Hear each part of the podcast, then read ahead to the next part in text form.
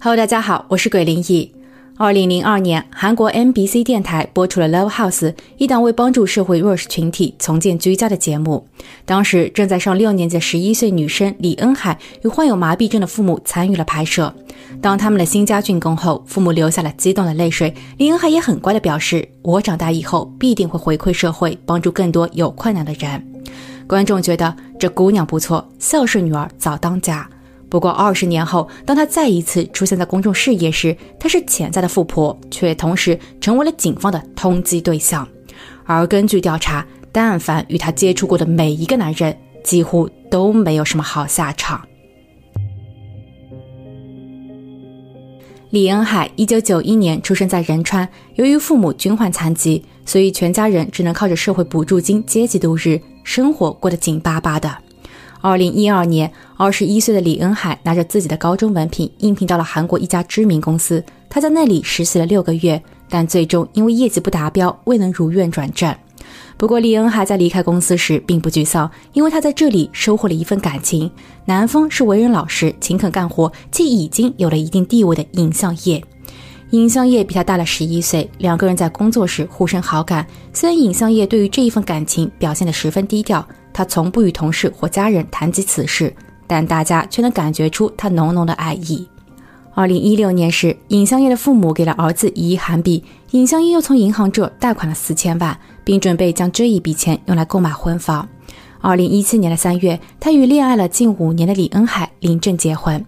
不过，他们并没有举办婚礼，亦或是邀请亲朋好友吃个饭，似乎两人的婚姻只是领了个本本。相对于新婚夫妻的激动与兴奋，他们更有种老夫老妻随意凑合的感觉。但话又说回来了，他们的婚姻关系还是挺稳定的，起码大伙儿都不曾听说他们之间有什么矛盾或是吵架。而在尹相爷的皮夹里，一直都放着老婆的照片。二零一九年六月三十日周日，尹相烨和李恩海前往嘉平郡龙丘溪谷游玩。溪谷从一千零六十八米的恋人山山峰为起点，向东南方向延伸至龙丘瀑布，总长十公里。因为沿途有九个绝美的景色，故又称龙丘九曲。在山底，所有溪流汇成了一个天然的泳池。游客们总喜欢在夏天来到这里，攀爬上峭壁，然后纵身一跃，享受大自然给人们带来的欢乐与刺激。这一天的活动其实总共有七人：夫妻尹相业和李恩海，一号情侣崔女士和李先生，二号情侣刘女士和金先生，还有一位是李恩海的男性友人赵贤秀。他们大约在下午三点来到溪谷，大伙玩了会儿水，然后便找了一块空地开始野餐。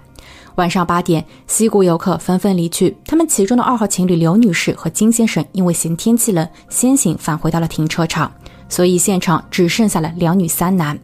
三位男士当即决定要去玩一次跳水，他们爬上了峭壁，扔下救生圈，然后一个接一个的往下跳。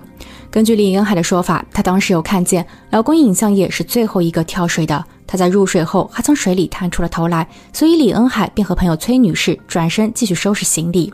他们打算等三位男士游上岸后就回家，但谁料死神却盯上了他们。晚上八点二十四分，无论他们如何呼唤尹相业的名字，他始终都没有浮出水面。李恩海还跑到了悬崖上，将那里的救生圈抛进水里。水中的两名男子李先生和赵贤秀也在湖底找了好一会儿，赵贤秀甚至都潜到了水底，但依旧没有尹相业的身影。于是，朋友崔女士拨打了报警电话，而此时的李恩海已经泣不成声，瘫倒在地。救护人员在随后的三十分钟内赶到现场。遗憾的是，当尹相业被找到时，他已经结束了自己的三十九年人生。他很快被送往了医院进行检查，同行人员也个个神情恍惚。事发时，在现场的五个人面对于警方对于事发经过的询问，均回答一致。由于尹相业的体内酒精含量正常，他也没有任何外伤，所以不排除是因为水太凉导致腿部抽筋，从而意外溺水的可能。但是，有人对此并不买单。二零一九年十月，警方出具了关于尹相业意外溺水的证明。但当老婆李恩海拿着这一份证明去到保险公司进行理赔时，因为李恩海从婚后的第五个月起就为丈夫购买了四份人寿险，所以一旦尹相业有什么闪失，李恩海就可以获得理赔八亿韩币，折人民币超四百万。但保险公司却拒不买账。李恩海很生气，她说自己已经没了丈夫，现在保险公司毫无理由的拒绝是二次伤害。还没等保险公司给出个具体说法，李恩海便跑到了电台进行举报。或许是李恩海在小时候曾受到了电台和观众的帮助，他可能认为只要自己会哭，加上警方的报告，他便可以取得最后的胜利，兴许还能捞到更多的补偿。但谁知，这却成为了整个事件的反转开始。首先，尹香叶的父母向电台抱怨说，李恩海根本就不能算是他们的儿媳。确实，他跟尹香叶有领证，不过这一对夫妻的行为实在是非同寻常。算是两人相恋的日子，差不多八年。但这八年里，双方亲家都不曾见过面，因为儿媳曾说自己的家人不同意。受害者尹相业的父母在一开始还很同情他，尤其是当尹相业出了事后。但李恩海在葬礼上的一席话，却让尹家感觉到了奇怪与震惊。他们甚至怀疑儿子尹相业是不是被他给骗了。葬礼当天，李恩海告诉尹家。自己有一个十岁的女儿，那是他在年少时被别的男人欺骗了感情，在和尹相业结婚后，尹相业便把这个孩子过继到了自己的名下。虽然孩子多数时间都是由李恩海的残疾妈妈在照看，但孩子也算是尹相业的继承人。在二零一八年时，他们也做了户口登记。李恩海在一个非常悲伤的时候，头脑倒是很冷静，公开了女儿的身份。怎么好让尹家有所准备，在尹相业遗产分配上，除了给到妻子一份，还不忘留给小孩一点嘛？但葬礼当天，小孩和李家父母都没有出席。而更让尹家愤愤不平的是，在尹相业离世不到两个月后，二零一九年八月，李恩海在社交平台上晒出了各种旅行和聚餐的照片。三个月后，他又带着女儿去了一次澳门游玩，已经丝毫不见他有任何丧夫之痛。其次，尹相业的姐姐表示。弟弟是个旱鸭子，他不会游泳，也从不下水。在尹相业出事后，姐姐去了一次弟弟租借的公寓。这里需要说明一下，弟弟虽然已经成婚，也准备好了婚房，不过他从未实际入住，而是在公司附近租建了一间廉价的公寓。其实姐姐也并不知道这是为什么，不过姐姐却惊讶地发现，原来弟妹李恩海也没有跟他住在一起。屋内并没有李恩海的东西，而弟弟的台式电脑和 iPad 也都不见了。取而代之的是信箱中塞了满满的各种催款单。姐姐记得弟弟的年薪六千多万韩币，而且他自从工作以来一直都很节省，他的个人存款曾一度高达了三四亿，折人民币两百万左右。所以钱去了哪儿？在这么多的催款单中，不乏有一些保险公司的信件，内容显示尹香叶的人寿险已经有多次拖欠缴费的记录，而最后一排文字和截止时间让尹香叶的姐姐看后格外刺眼，上面写着。因为欠款，保单将于二零一九年七月一日到期。尹相业溺水发生在六月三十日晚上八点，距离保单失效仅剩下了四个小时。对此，保险公司表示，尹相业的保单是由李恩海购买的，每一次缴款也都是来自于李恩海的账户，但他的账单都需要保险公司反复追讨。事发前，保险公司刚刚要求这一对夫妻一同前往公司谈一谈，但谁知尹相业却这么巧的发生了意外。而保险公司也通过内部的各种人脉关系，查到了有关于李恩海之前的受保记录。这一个结果让大家更是大吃一惊。二零一零年时，李恩海十九岁，那是她的第一段婚姻，她的丈夫也才二十一岁。但没过多久，丈夫却在仁川某十字路口开车时发生车祸身亡。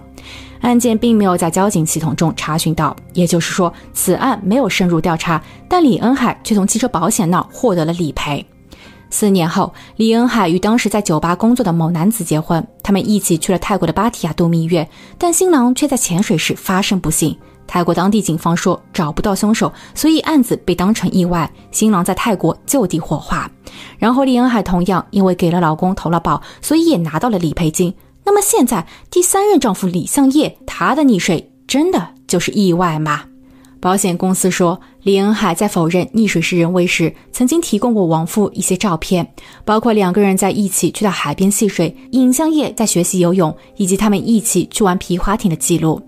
电台记者在得到这一信息后，走访了照片中的某一个地点，两人玩皮划艇的地方。那里的工作人员表示，他对尹相业印象深刻，因为尹相业当时非常抗拒，是他的老婆李恩海不断要求，尹相业这才没有办法答应下水。不过，在整一个水上活动的项目中，他的紧张多于欢乐。案发半年后，事发时在现场的崔女士接受了采访。如果说尹相业的家属和保险公司，他们所提出的疑问和顾虑都是带有主观情绪的，毕竟他们都牵扯到了利益分配的问题。那么，作为旁观者的崔女士，也就是事发当日报警求助的那位，应该会比较客观些。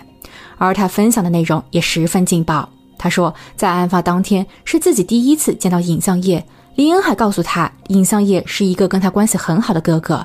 活动当天，李恩海也一直哥哥哥哥的叫着，因为出行的其他人都知道他跟赵贤秀在交往。她现在一个人住在仁川，这也方便了男友赵贤秀去她家里与她亲热。不过在尹相业遇难后，他们都傻眼了。李恩海首次公开了自己的已婚状态，而发生不幸的尹相业竟然是她的老公。大家当时都不敢直视或偷瞄赵贤秀的表情，整个尴尬到了极点。崔女士回忆说，溺水事发当时对她的打击很大。不过，当她缓过神来后，有几个细节还是有必要公开的。第一，事发日的跳水是李恩海提议三个男人一起去跳的。尹相烨一开始不想跳，但李恩海说：“你别扭扭捏捏的，其他两个男人都很勇敢，你若不跳，那我替你跳。”或许是这一句话刺激到了尹相业的自尊心，所以再后来，尹相业也就跟着上了。据说这是他人生中的第一跳。很可惜，也是最后一跳。第二，在三个男人都跳下后，他们也确实冒出了头来。不过，就在崔女士转身收拾行李时，她又听见啊的一声，这在李恩海的证词中并没有提及，因为声音很短促，而且随后并没有异样，所以崔女士当时认为是自己的幻听。第三，在大家发现尹相业消失后，赵贤秀距离尹相业的落水位置很近，可能也就十到十五米的样子。但在李恩海把第二个救生圈抛下后，崔女士却发现赵贤秀跟尹相业的落水位置变得越来越远，所以她是找错了方向，还是故意为之？电台记者想要找赵贤秀了解情况，但却被拒之门外。而此时的李恩海或许是意识到了什么，他也开始回避电台的采访。当记者前往尹相业之前购买的婚房时，却发现其实李恩海也不曾入住过这。里面待着的是李恩海的几个闺蜜，而李恩海在婚后一直在仁川的另一个地方租借房子。那里的邻居爆料说，李恩海一直在更换男人，赵贤秀是最新的那个。他们从来都没有见过尹相业，也不清楚李恩海已经结婚的事实，只是他每一个周末都不在家。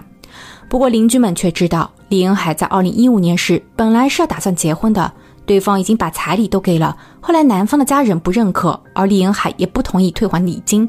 这一件事情闹得很不愉快，婚也自然没有结成。注意，邻居说的时间是二零一五年，而在那一个时候，李恩海与尹相业还没有结婚，他们当时正在热恋。二零一九年十一月，李恩海在举报保险公司拒赔后，事态开始反转。二零二零年十月，韩国电台在整理好所有资料后，公开了他的案件。因为之前与李恩海签订过协议，所以播放时相关人员的全名和照片都加了马赛克。但在播出后，几乎所有的观众都开始质疑起溺水事件，尤其是当节目组公开了一组李恩海与尹相业的聊天截屏。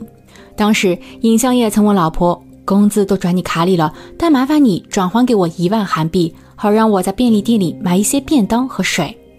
我若再不缴电费，听说就会被拉闸了。”请转给我三万八千元韩币，拜托了。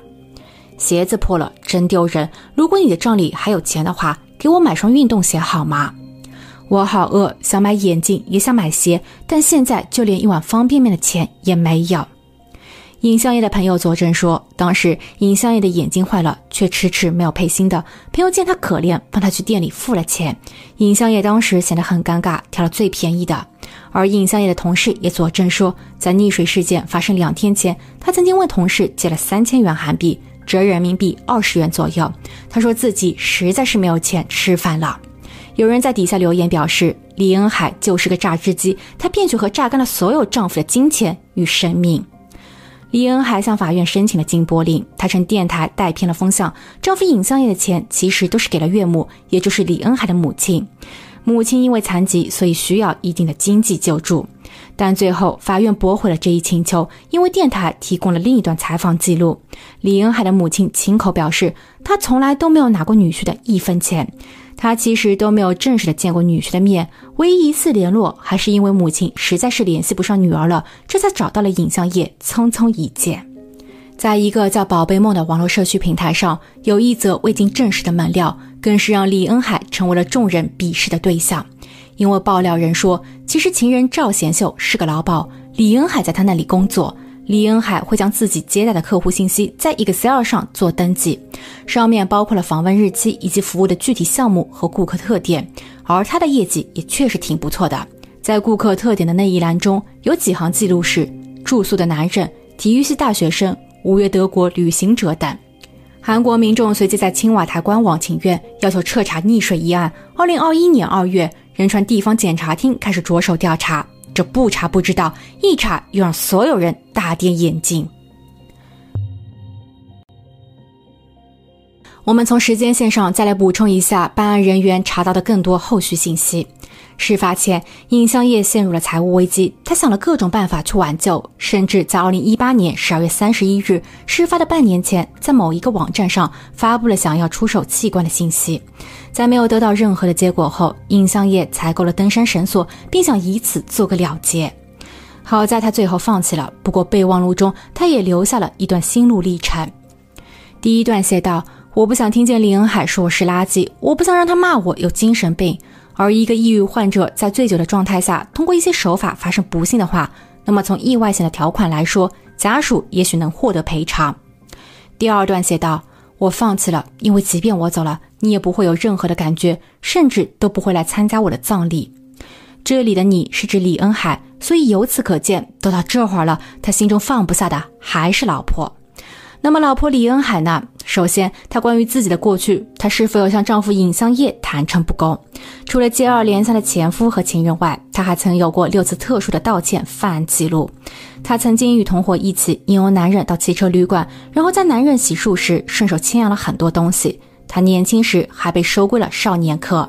其次，李恩海的某位朋友透露。李恩海一直在找机会对尹相业下手。二零一九年二月，溺水事发的四个月前，李恩海将掺有河豚毒素的食物拿给老公吃。二零一九年五月，溺水事发一个月前，李恩海在龙仁市某钓鱼场故意将不会游泳的尹相业推入水中。只是尹相业命大，这两回都有惊无险。不过命再硬，也很难逃过这第三回。更讽刺的是，根据尹相业的房东以及周边的邻居所提供的监控画面显示。事发当日，在外出活动前，这一对夫妻并没有在一起。李恩海和情人赵贤秀一起驾车，他们在中午时分来接丈夫尹相业，而他们所开的车还是尹相业花钱购买、借给老婆使用的。尹相业应该是不知道自己的老婆与赵贤秀早就越界了，要不然他也不会轻描淡写的在自己的手机中留言道：“我只想得到尊重，我想像赵贤秀那样被李恩海认可。”溺水事件发生两天后，李恩海和情人赵贤秀曾经去过尹相业租借的公寓。李恩海当时还穿着丧服，两个人在公寓里待了四十分钟，不知道干了些什么。走出时，他们的手里提着几件外套。然后紧接着是七月三日，情人赵贤秀带着另一个未知女性再一次来到公寓，他们搬走了台式电脑和一些物品。再往后，李恩海多次使用尹相业的汽车，并有超速、违规停车和欠款通行证等记录。警方在调查了九个月后，于二零二一年十二月传唤了当事人李恩海和赵贤秀，但这一次调查结束后，两个人便销声匿迹，下落不明。仁川地方检察厅在二零二二年三月三十日公开了涉嫌谋害、见死不救和保险欺诈未遂罪的三十一岁李恩海以及三十岁赵贤秀的照片和信息。其实他们的逃亡也间接佐证了一些事情已经败露，希望他们会尽快被捕。结局我们拭目以待。不过，本案中的另一个信息点也十分值得关注，那就是在尹相业的检测报告中，法医写着肺部发现气泡，而气泡形成的原因多为溺水者曾经吸入空气，所以可以推断尹相业曾经尝试浮出水面自救。就算是情人赵贤秀捣鬼把他强压了下去，可奇怪，这水的扑通声就一直没有引起旁人崔女士和李先生的更多注意吗？可能是我想多了。如果有更新进展，我会在评论区留言置顶。好了，今天的故事就分享到这，我们下期见。